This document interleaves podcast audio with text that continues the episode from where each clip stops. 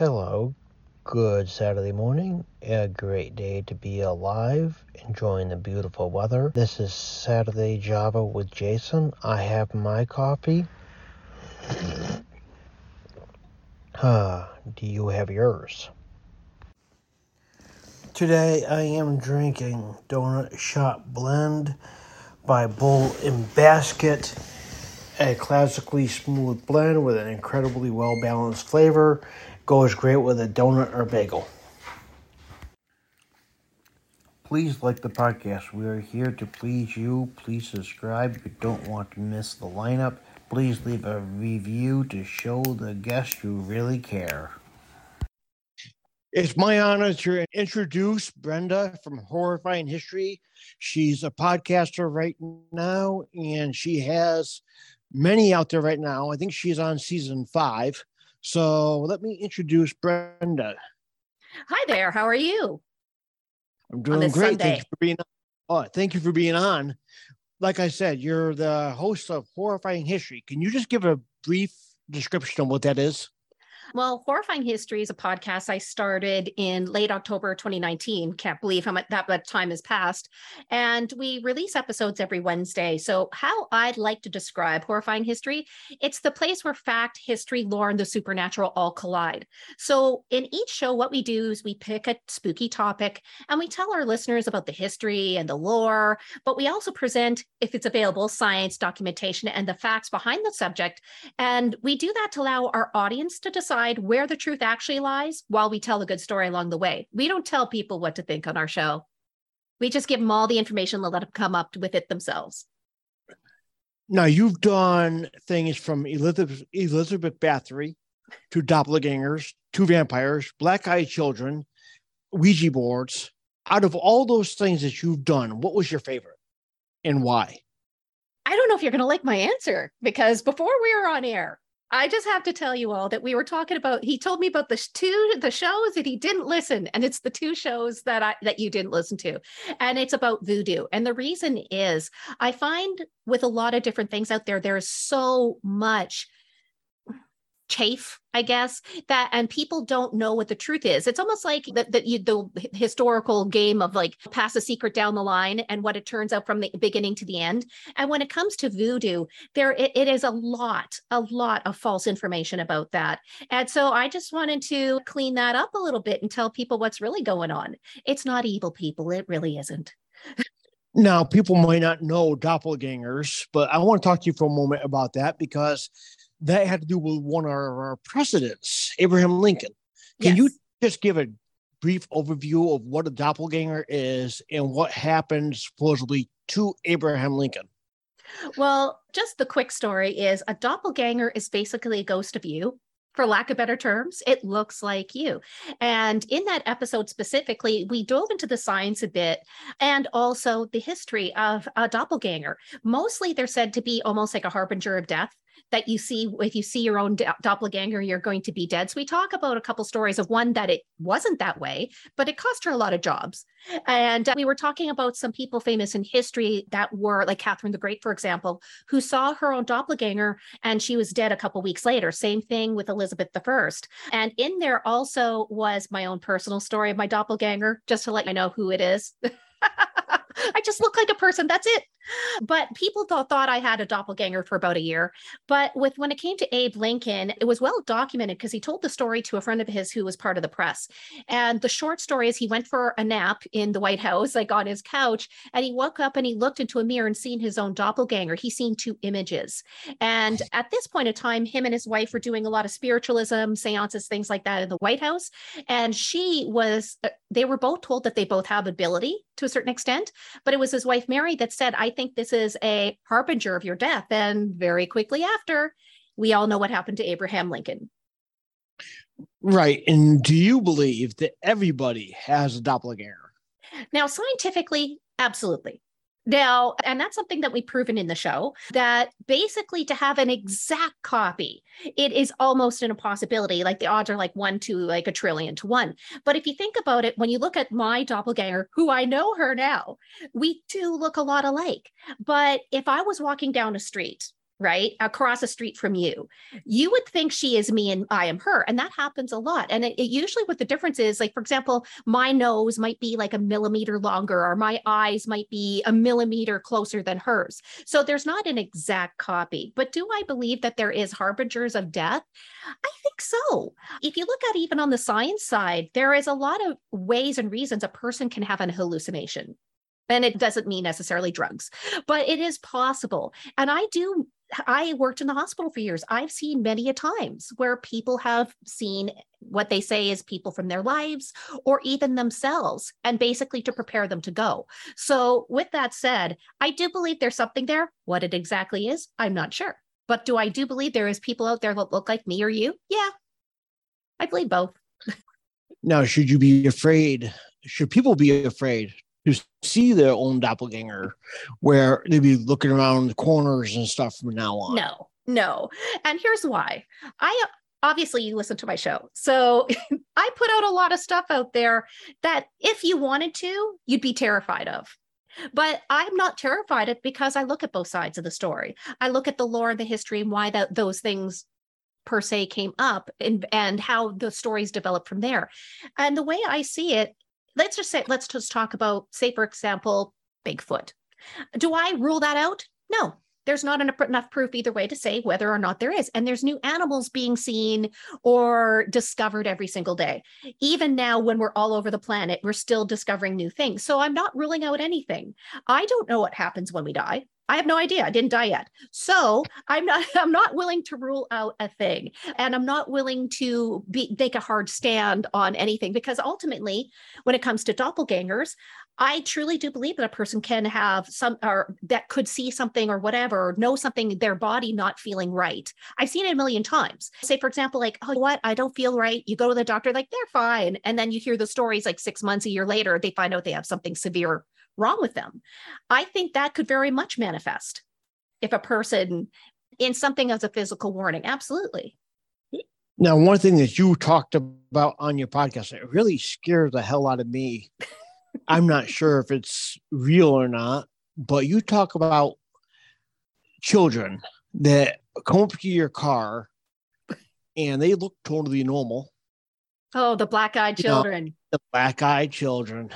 See, now, if that, ha- I'm not, again, I've taken a lot of flack for that episode. That is the episode I've taken the most flack for because people presume that I don't believe in a black eyed children. I never once say that in the episode. So I'm using your show to clear the air with this one. You got the scoop. With that said, they have been able to prove where it started in the sense that it, it got out into the press, it went out to the internet. There is a provable start to that legend. I never at all did say that the guy made it up or but what i think is and it was actually a listener that emailed about it and gave a really good idea about it. If you believe in some sort of possession that could be explain it she goes but where i'm thinking of is aliens. And i'm like that's actually a really good theory if you think about it. It, it could be it could be a million and one different things but that's the story the problem is the story has a start point so it's not like it's lore. Say, for example, the lore of werewolves or, or vampirism. That goes back to the beginning of time. Black eyed children has a start point, but I'm not saying that it's not necessarily true. And I'm not saying necessarily these people didn't have experiences. All I know, if somebody came up my doorstep, knocked on the door and say, Hey, want to buy some Girl Guide cookies and their eyes are black? I'd be like, Yeah, I'm good. I don't, okay, give me the cookies, but, but go. you're not there, you're coming in the house. But it is a very interesting concept. And there is a lot of various options out there that it could be. That, they would creep me out though. I would just come in. Can I come in your house? I don't let anyone into my house. I don't care. Even it's my mom. She's like, "Can I come in?" I'm like, eh, no, not today. until you look at her. Until you look at her eyes, and then the black. Slam. I'm good. Leave the cookies at the door. But yeah, you talked about a lot of things in your podcast. A lot of them are very gruesome. A lot of them are kind of funny. But one of the things that really got me, one of the most gruesome, I would say, was Elizabeth Bathory. I have been slightly obsessed with her since I've been about like 12 or 13 years old.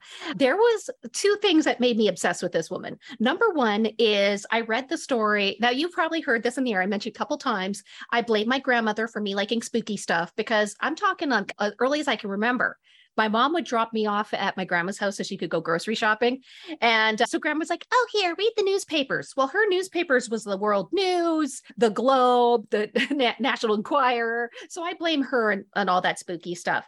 But when it when it comes to beliefs, beliefs in general, I find that it's you can look at a good example is the Men in Black that they use those as their their papers, their information. I'm not saying that Elvis is living in Maryland on a farm milking cows. Yeah, but, but I saw him there.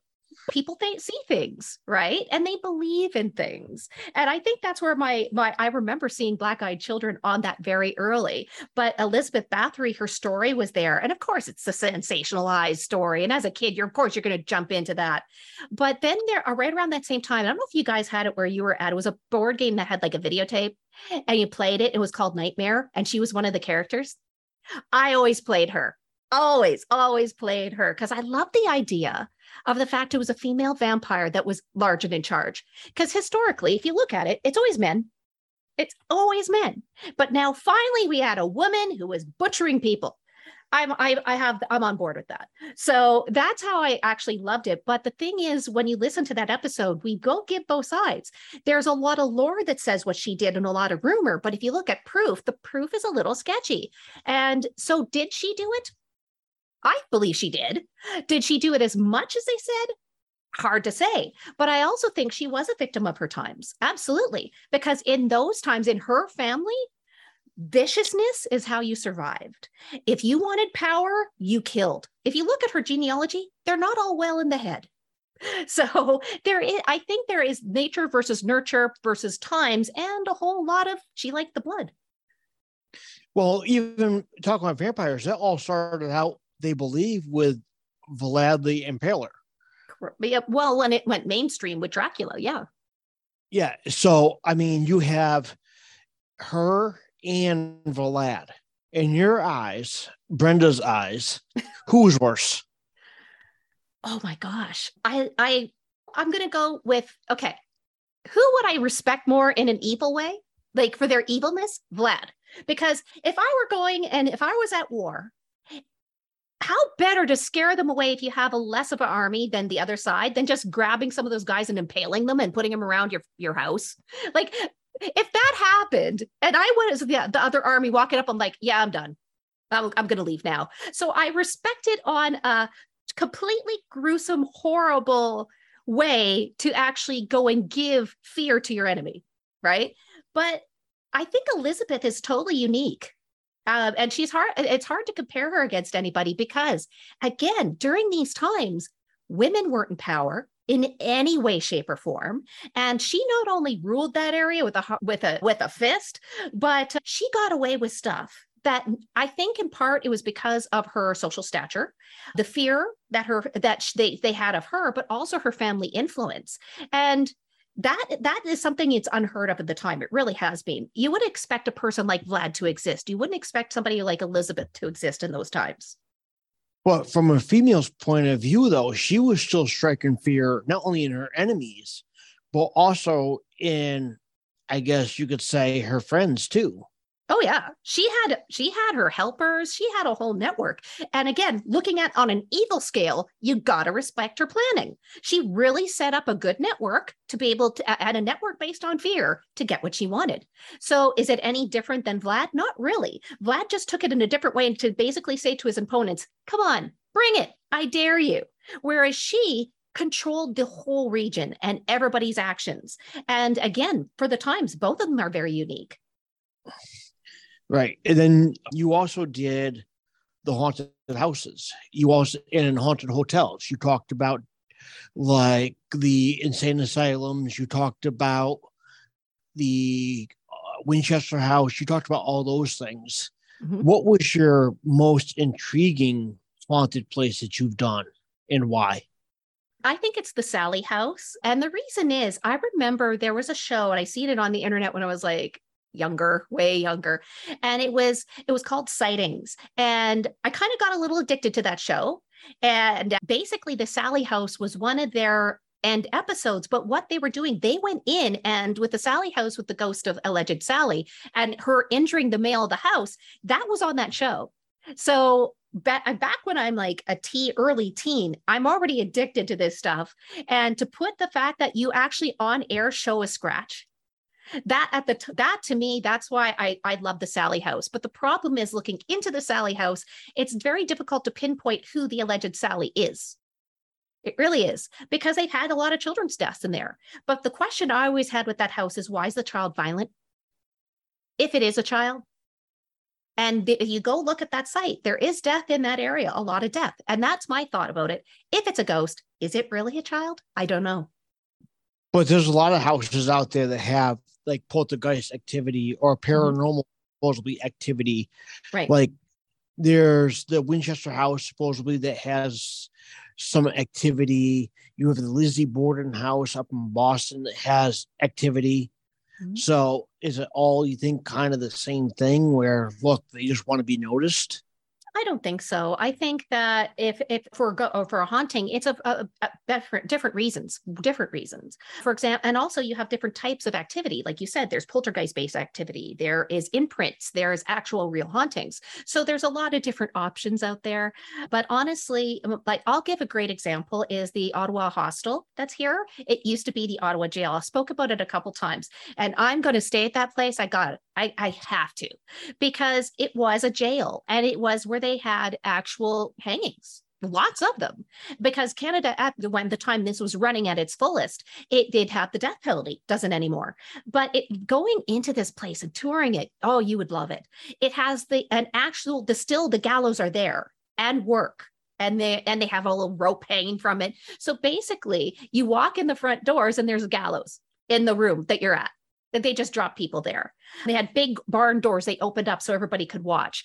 And with that, it's a great example because not only are people, there seems to be some support or poltergeist sort of based activity, which makes logical sense because poltergeist comes from heightened emotion.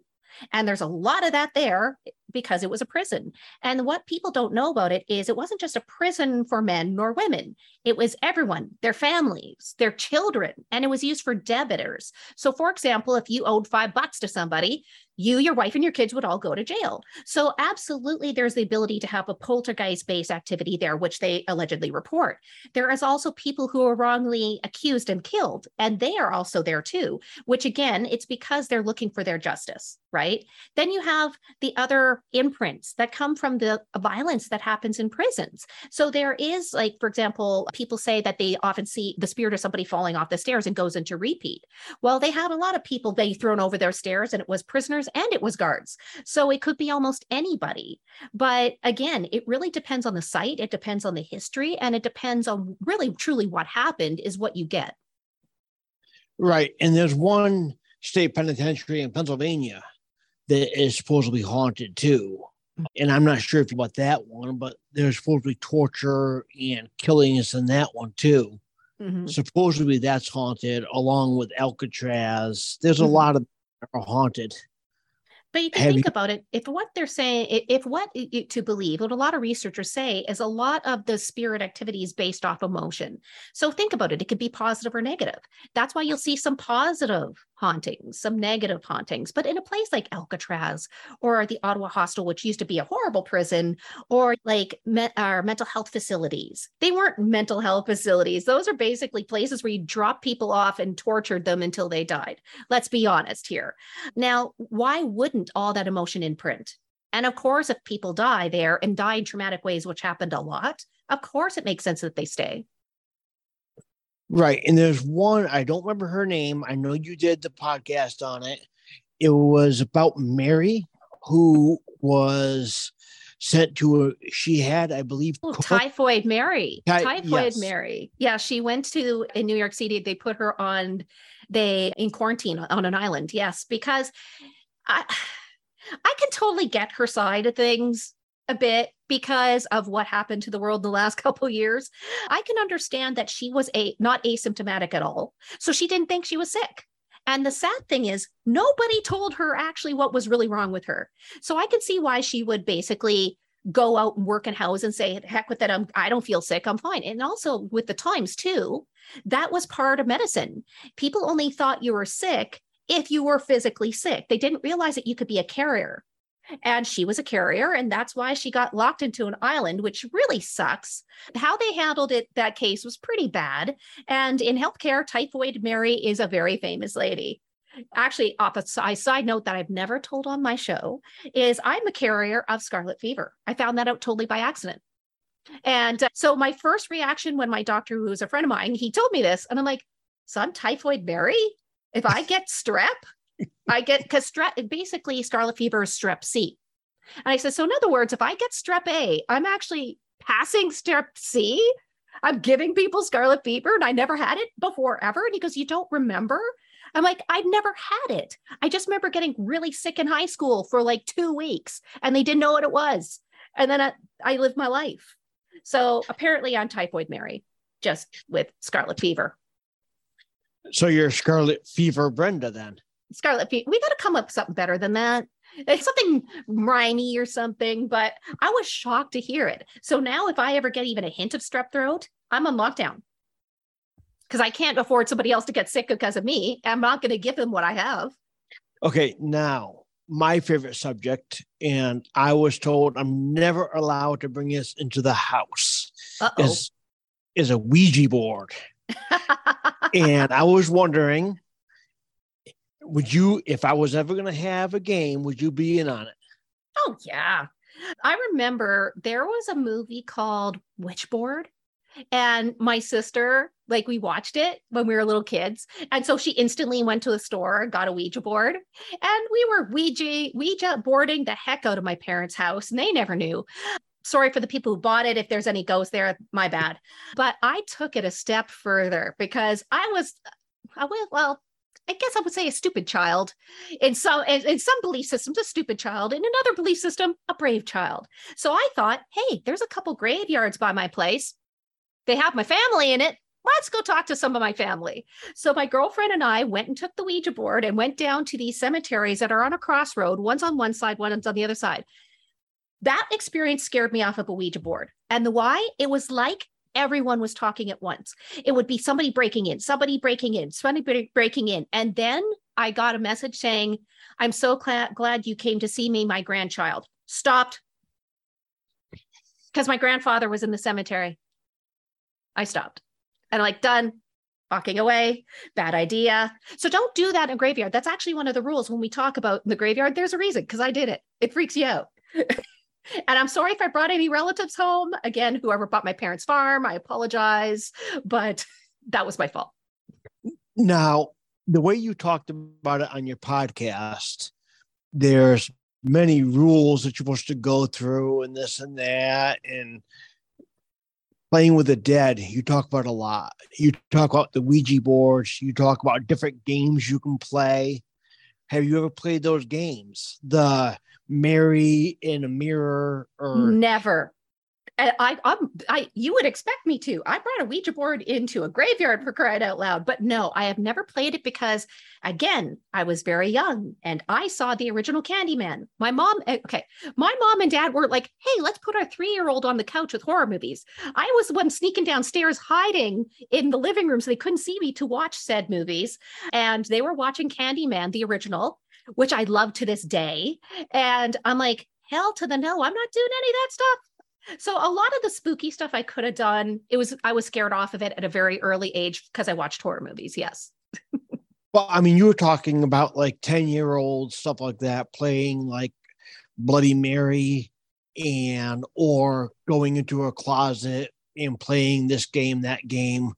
Uh, so you never done any of those games when you were not like 18? Not a single one. No, because watching the Candyman scared the Jesus out of me. and I'm like, I am not taking a risk that a hook man's going to crawl crawl through my mirror and then like come and kill me. No. Now, do I believe that that could happen?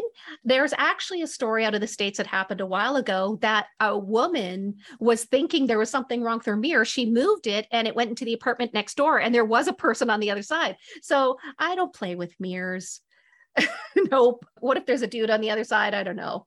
But I never did. Never once. That's hard to believe, Brenda. That I know. really is hard to believe. Thank Candyman because that scared the heck out of me. My three year old to four year old self hiding underneath the couch, going, Oh my God, I can't look at a mirror ever again. I was terrified of mirrors. Meanwhile, I watched that Witchboard movie. And I'm like, we got to get one of those. Let's try that out.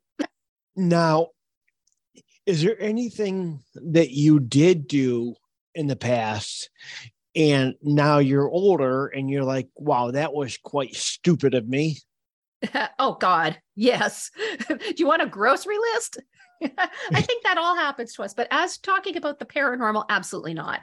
I did the experimentation like a lot of people did. I actually joined a go- ghost hunting team for a while, and I was a main researcher for them. I went on on on actual hunts.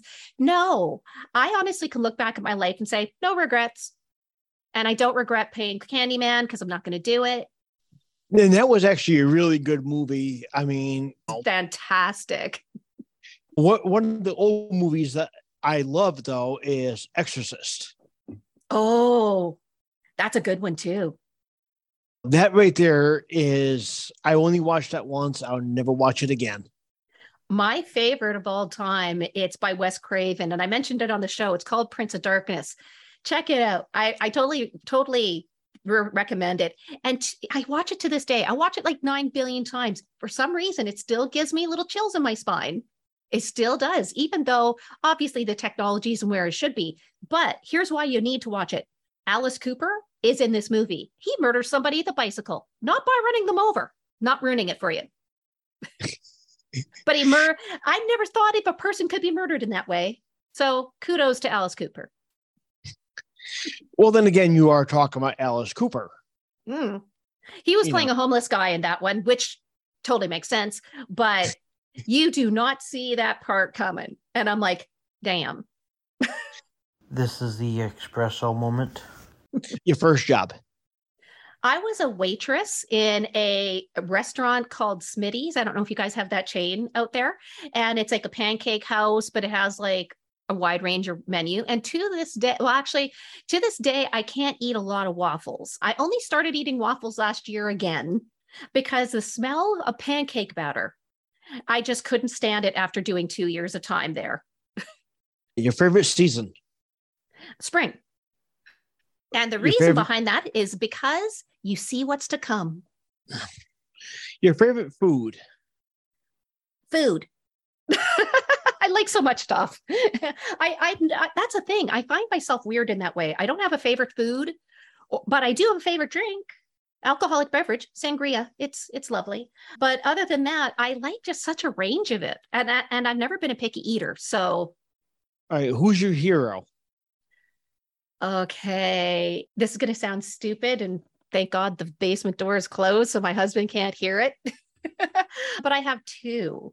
I, I, my parents, believe it or not, yes, I'm going to say that that cheesy answer, and the reason is because they they they they raised us on a farm. That's hard. That is very hard to do.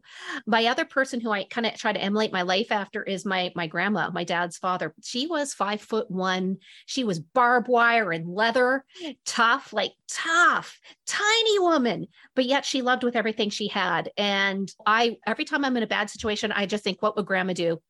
And that's how I move through it. But the last one, again, like I said, don't tell him, is my husband. And the reason is because I really respect him serving his country the way he has and the dedication he had to that. And yes, did I move a lot because of it? Absolutely. But some of the things he said and do- he said, like he did in his career, he doesn't talk about it. Like I know about it, but like for example, when the Philippines had a major typhoon and they had they had a hurricane, and he and his colleagues went in with helicopters. They went and actually flew them in off C-17s to distribute food and i have pictures which he he doesn't want to post on social media because he's like i don't want to get embarrassed of him bringing food to people who direly needed it and how can you not respect that I would love to have him on one time. oh, I'll uh, make as- him join you. Oh, yes, we'll do it. uh, I mean, I would be honored to have him. Uh, Honestly, he's one of the most laid get back but funny people you would ever meet. I don't think a word that comes out of his mouth is serious. It's very rare. That's why I started laughing when we got married. I swear to God, like you- you're sitting there in front of the minister saying the vows, do you, do you? And I started laughing hysterically because that's the first time I seen him because we were actually together for eight years before we got married. And I'm like, that's the first time he was serious. And I started laughing in the service. I couldn't stop laughing till it was done. ooh, your favorite dessert? Oh, hmm. I have multiple. I like it depends on the day. But if I were to choose, I love creme brulee. I could eat that all day. Who couldn't? It's pretty darn good. What time do you wake up? depends. Well, no, as a life as a podcaster, you have a very weird schedule. Right. so with me, mostly I'm up by seven. But if it's a night that I'm recording, like I actually did one very recently, and the only time they could record was 3 a.m. So I was recording at 3 a.m., went to bed, and I was up by 10. What movie do you quote the most? Oh, that's easy. Have you ever heard of the movie Clue? let us in, let us in, let us out, let us out. Are you a night in or night out? Depends. On the weekend, night out. On the weekday, night in. Especially if there's ra- my favorite reality TV show like this Thursday. No one's going to convince me to leave the house this Thursday. Why? Because it's the reunion for Vanderpump Rules. I'm there. Are you a thinker or are you a doer? I think I'm more of a thinker. I I think everything to death. I'm one of those that looks at every possible reason of a why and look for every possible thing that could go wrong. And I think a lot of that came from um, I started my career in healthcare I, as a planner. And so I think that carried on and I was an analyst for years. So I think that's part of the reason why I'm a, I think and sometimes too much. But when it comes to podcasting, I'm a doer. And I find that when it comes to adventure, I'm a doer right? When it comes to certain parts of my life, I schedule the hell out of it. But when it comes to others, I'm like, let's take the chance. Let's go. Let's just get on a plane and go. Do you learn by watching or do you learn by doing? I'm a watcher. I'm definitely a watcher. I've always been that, well, because I was an analyst, I analyze the heck about everything. So I always watch it, then I do. When you go swimming, do you dive in or do you tiptoe in? Oh, well, I tiptoe in because I don't want to mess the hair. It's like a girl thing. If we're going to swim, we just can't mess up the makeup and hair. Your guilty pleasure. reality TV. oh my gosh. This is the reason I was actually saying this to my girlfriend yesterday. The reason why I love reality TV is because no matter how bad your week is, no matter how badly you screw up at work, you just watch one of those shows and you're like, damn, I'm lucky. I'm not them. And that's what I do to cheer myself up. After a long week, I watch a reality show and I'm like, oh God, I'm so glad I'm not you. What motivates you? ah when it all, all in reference when it came to the show the, the show that i do what motivated me was the fact that i had an idea in my head that wouldn't leave so i started i actually did some episodes to make it leave because i had an idea but for the most mostly i don't necessarily look around me for information i'm more of a doer in that way if i see something that's good i motivate myself Your deepest fear. Oh, oh, there's two. One is snakes. Oh no, snakes are bad. There's got to be other creatures in the world to do that job.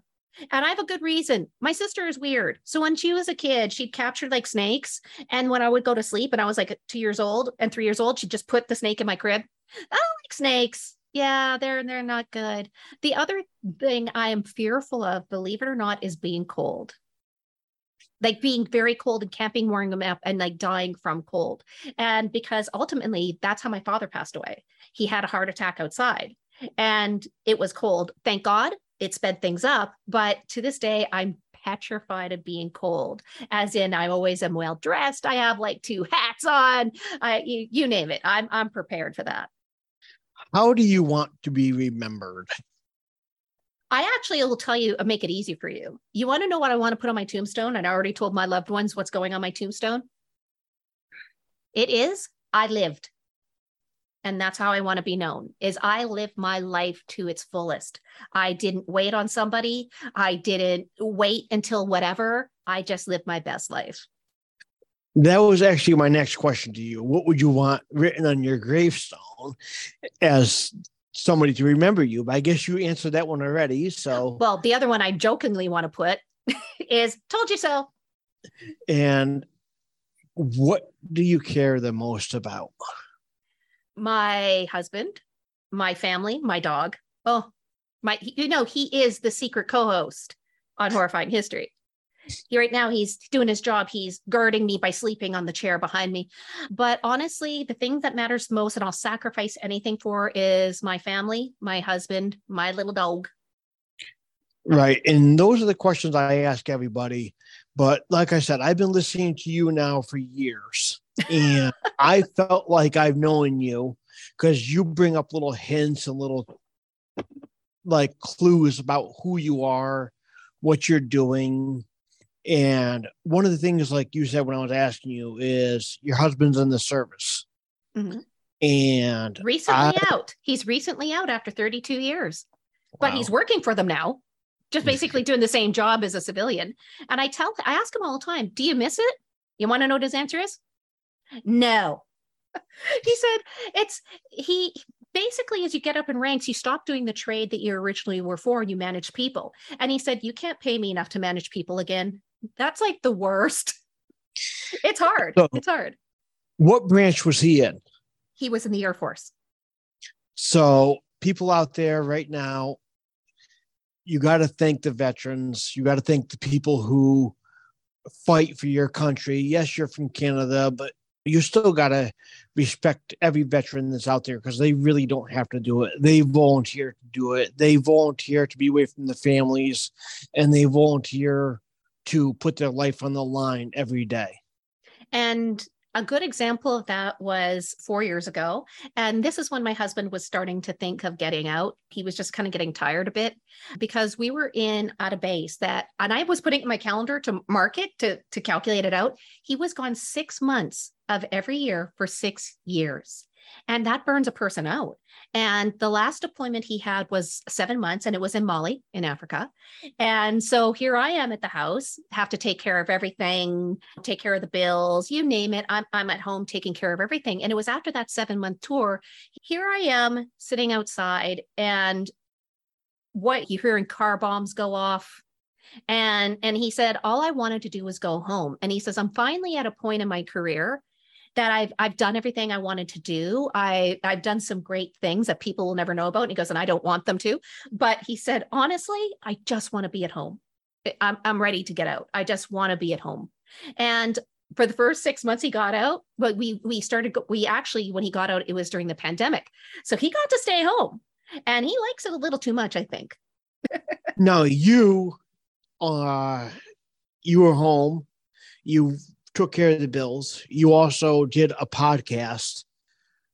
I mean, you must have been going crazy doing everything like that. And still Tired. in the back of you, well, still in the back of your mind, though, you had to think about him and keep everything going at home.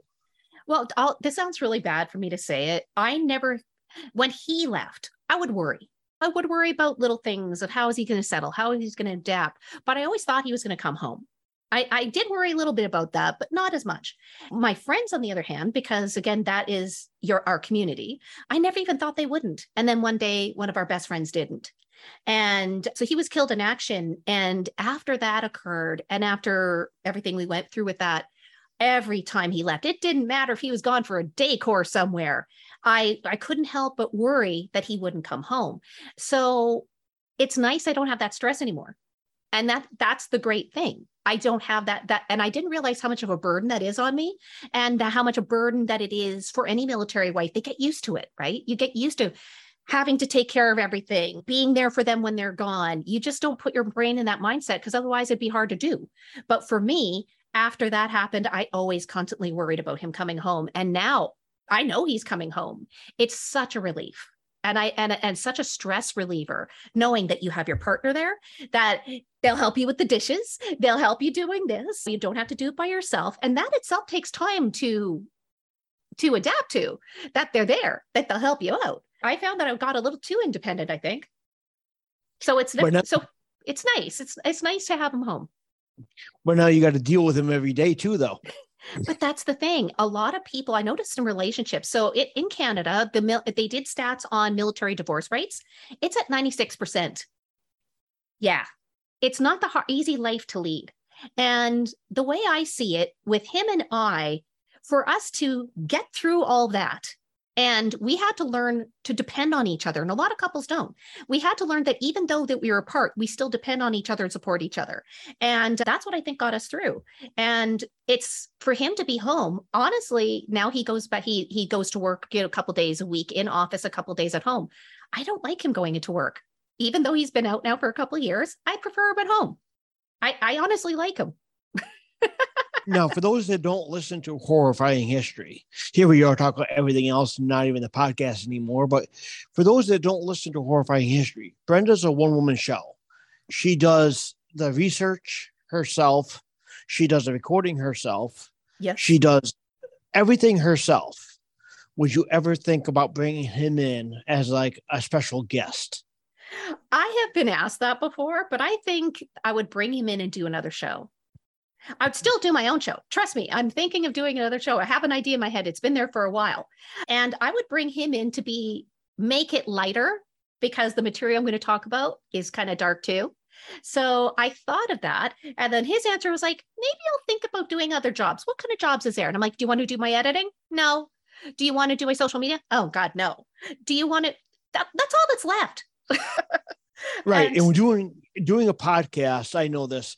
There's actually a lot of work. There's the Mhm. planning, there's the editing, there's the recording, there's the scheduling, everything. It's Mhm. not just sitting down and people think and hitting record and then putting it up. There's actually a lot to do.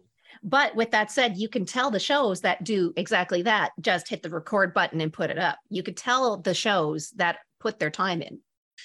Now, for those that don't know, how long does it actually take you, Brenda, to come up with an idea, plan it, research it, put it out? And so from start to finish, how long does that take you? In when I just started, a lot longer. But with time, then you you can you're you probably seeing that in your show too. With time, you develop certain processes and get in certain grooves. So what I do is I keep a running episode list. And whenever, like, say I'm sitting there watching TV, boom, idea pops up, put the idea on that list. It's it's it's consistently like it's on iCloud, so I can reach it anywhere. So I already have my episode ideas planned through season 14, and we are on season 10 right now. When it comes to the writing, basically what I do before that is I kind of sort that list where you kind of have those like idea things where you just kind of like stick stickers and then put them in columns. It's kind of like that. And then I and then I really start working those ideas to be something that I know would work for a show. And then comes the research point and the writing point. And then usually I take a break with them and I just kind of dump it in a folder and I record like a month at a time. So that's why somebody says, I love this week's show. And I'm like, what was this week again? Because I'm usually like six to eight weeks ahead of time. So I have to think back. But if I were to go from now, current times versus before, it is, I'd say easily half the time, but I'd say it's about 10 hours at least. At least it's a, like straight with research, writing, and then recording and editing. That's if I'm having a good voice day, because you get that. There's sometimes where you're, you're trying to run off a script. And I think the speaking is easier than running off a script because people expect you to make a mistake. But oh my God, there, I was also asked too, would I ever have my outtakes? Never in a million years. The cursing I do, oh, the cursing. I curse, I actually curse bilingually, creatively too, I think. So yeah, no, that's not going out there. But I'd say 10 hours to 20 hours, depending on the material, depending how obscure it is. I'm actually doing a show right now. Have you ever heard about the Zambian meat website? Okay, for your listeners, Google it. So basically, it's in Zambia and it's a website. They're known for their meat, and it's not necessarily animals that you would think, it's people. And this site developed it, and it's thank God it's gone now, but you can read a lot about it. It's basically where people would talk about their dreams of BDSM and cannibalism. Or they would try to get together with somebody. And there has been crimes based on it. One of them came out of Germany, and it was a police officer he wanted to be the cannibal. He met up with somebody from Poland who wanted to be the eat tin. And well, you can imagine what happened. I believe I did hear about that, but we also had a case like that with cannibalism not that long ago. Well, actually, long ago now with Jeffrey Dahmer. Yeah. And one of the one of the story, I not only tell about that story in this episode, some about three quarters done writing it right now. I'm also adding a story that happened out of Toronto. The guy was named Bruce McArthur, and he ended up being a serial killer from about 2010 to 2018 is when he got arrested, and he murdered multiple people. But the problem was because of this website, it was the Interpol called the Toronto police and said, I think that you guys have a cannibal and he's the guy doing this. So the description they gave of the, of the person who was allegedly eaten matched a couple of the missing men that were killed. So they started investigating the total wrong direction, thinking it was a Zambian meat site cannibal when it actually wasn't. He was actually a, a landscaper who went awry. Well, I think I have to put this one on explicit now, but yeah. so what all right. What are you working on? Your new episodes so people can actually listen now. What are you working on right now that you're going to get released soon?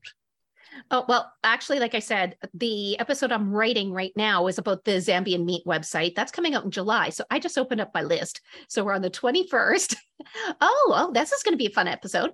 So the next episode that's coming out this Wednesday is called Sleep in the Supernatural. And the reason why I decided to do an episode about that is because I was on another show and he was talking the host there was a female and male host and the male was talking about the night hag have you ever heard of the night hag Ah, mm-hmm. well, there is. I'm not going to ruin it for you guys. I'm not going to throw out spoilers here, but there is alleged supernatural creatures who attack people at night and one of them is the night hag. Now, interestingly, the lore is really strong in certain areas, and the dreams that people have about them, alleged dreams, are all the same. So, we do talk about there's not just one creature out there being the night hag that wants to get you when you sleep. So, we go through things like that. The Hat Man is another one. Also, there's the classic succubus and incubus, and we talk about all these creatures that could come after you, but we also tell why science says that that's not true at all. It's all made up in your mind. So, again, for the people who are experiencing it, it's very real. Science alleges they can explain it, but are they right? So, as we bring this to an end, because, like I said, I listened to Brenda for years, we can go on for hours. Yeah, you so, just have to have me back then, and I'll invite the hubby. Well, okay, that sounds awesome. So, any last words, any last ideas, any last suggestions for the listeners? Well, something you brought up earlier was tips about to new podcasters. And and since you're fairly new yourself, I'm going to give the best advice that I wish somebody gave me. That's not what you're going to read on any article. It's do what you want. And I find that a lot of people say, okay, read your reviews and that'll tell you how to change. And that's true. There's value in it sometimes. There's just a lot of trolls. And especially when you come to the material that I have, or, but even any material, there's just a lot of trolls. So don't take things necessarily to heart. I had to stop reading my reviews because it was, it was affecting my mental health. So I, that's where I'd made the decision of like, what? I'm not going to worry about what other people think. I'm going to do what I want to do and do the best of my ability. And as long as I'm happy, that's what matters because ultimately I'm putting hours a week into this. It has to be rewarding for me not for everybody else. And if nobody listens, I'm cool with that.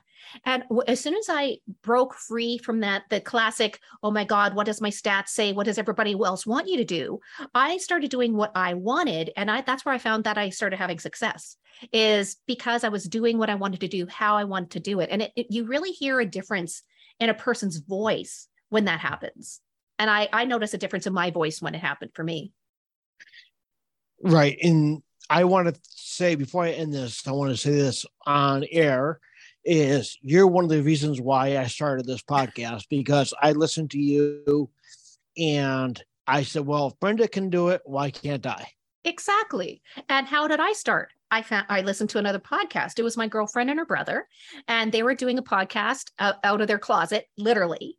And I remember listening to it, and I'm like, I never listened to podcasts before, ever. But my first thought was, way back when we had terrestrial radio, there's so many limitations. And then came satellite radio, which helped create a lot of freedom. But now you have podcasts where a person like me can go in their dank basement and say things that I want to say. And I said that was the changing mark for me. That is what made me inspire. Hey, I could I could do this too. And if I can inspire one person or help another person like I'd be helped, I'm more than happy to do it. Well, thank you for your time. Oh, no problem. It was fun. And I got to come back. You do. Yes.